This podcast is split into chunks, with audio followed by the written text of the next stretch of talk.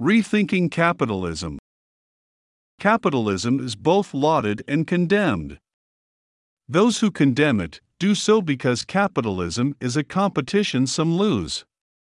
Capitalism does not have compassion. If capitalism is not perfect, communism is a disaster. To attempt to repair capitalism by the use of a socialist agenda or the formation of a dictatorial communist state is to make the issues worse. The thesis of this essay is that capitalism errs three ways. The doctrine of the three fixes is the theory that once we make three changes, socialism is removed as a viable option to capitalism. Before getting into the changes needed, it is important we establish a link between capitalism, Western civilization, and conservatism. Despite capitalism having not lived up to its promise, it is the linchpin of Western society. Conservatism is the desire to see capitalism fulfill its potential, and the belief capitalism unleashed ushers in the golden era of Western civilization. Capitalism requires three terms be redefined capital, free markets, and ownership. Capital is wealth in the form of money or other assets. Originally, this was an adequate understanding of capital. But wealth has expanded to include anything with value. What was capital was is now what is called working capital. There is a large and unbridgeable difference between working capital and invested capital. Working capital is assets minus liabilities, or what is thought of as equity. The distinction is so great we need to distinguish capitalism from globalism. In this model, globalism is businesses focused on the manipulation of liabilities, whereas capitalism is based on equity. A miner mines gold. The gold is used to purchase land and equipment and start a business.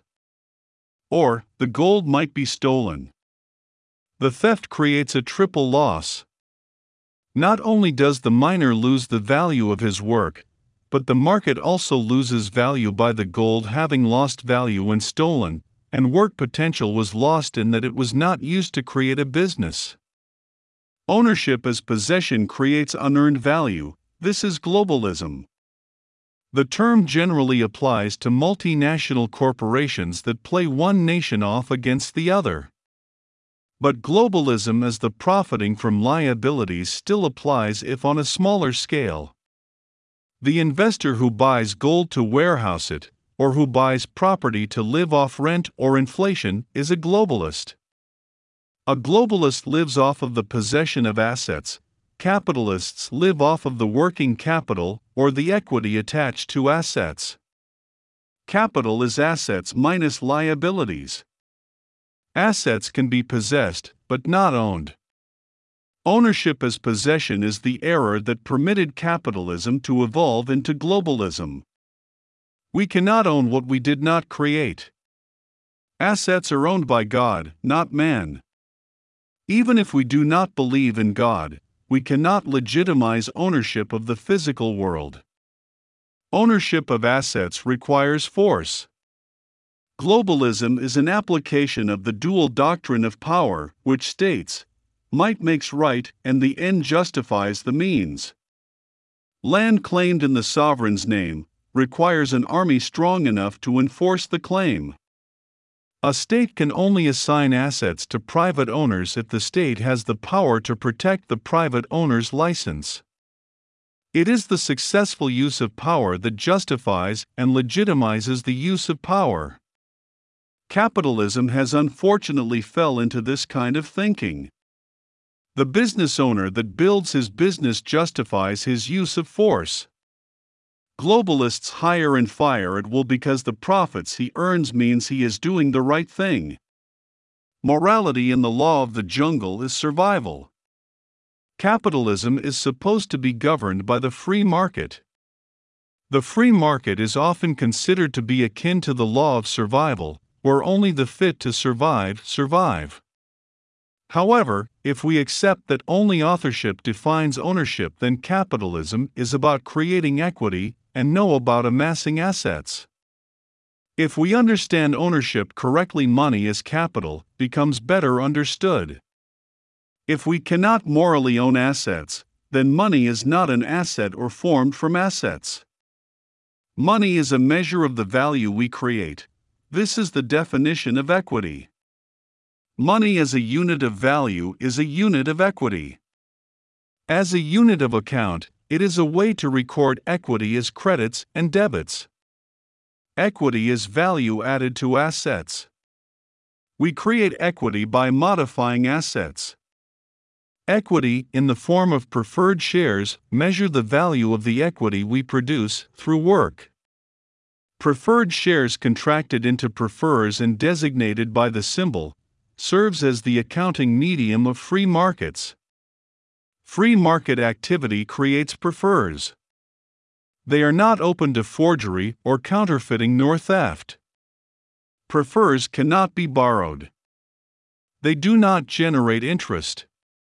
Transfers of assets create new commercial operations. Trusts transfer people and equipment from areas with low demand to areas where demand is expanding. To create a new factory, the trust shifts workers from low demand occupations to the new facility. Equipment in areas with slowing production are committed to the new use. Thus, there is no inflation and no depression. All commercial facilities are kept at peak production. As usage slows in one sector, trusts transfer assets to a new sector and a new use. The new facility is debited the value of the new equipment and materials, and the source establishment is credited the value. Every establishment and worker is represented by an account in a citizen's trust. Every worker is an owner in a citizen's trust, and every owner is employed at producing real goods and services. The assets of the trust form the assets of a political jurisdiction. Every political jurisdiction is a commercial enterprise. Every commercial enterprise is grounded in a political jurisdiction. Every worker is paid a living wage, set by the workers in the citizens' trust, gauged for that political jurisdiction. Wages are paid in prefers and all prices are in prefers. Political jurisdictions form citizens' trusts, and each trust is composed of the citizens within that political jurisdiction. Free markets operate on the basis of supply and demand. Prices for goods and services must contain all the costs that went into the making of the good or service. Every product is composed of assets, and the value added to the asset.